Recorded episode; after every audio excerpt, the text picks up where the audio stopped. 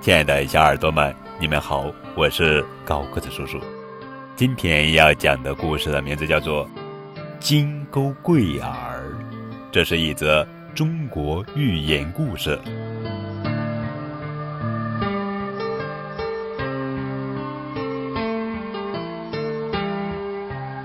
在春秋时代的鲁国，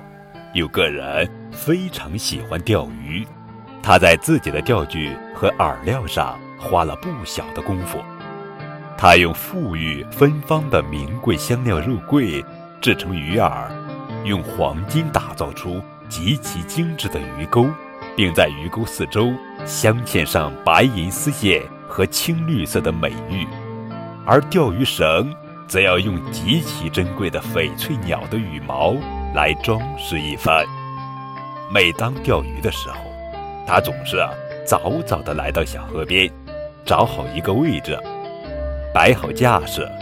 正襟危坐。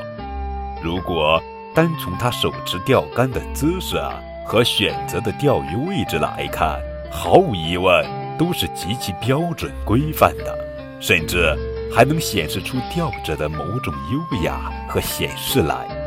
然而，他即使这样做上一天，直至傍晚收竿时，钓的鱼呀也没有几条，有时啊甚至空手而归。这个故事告诉我们，做任何事情，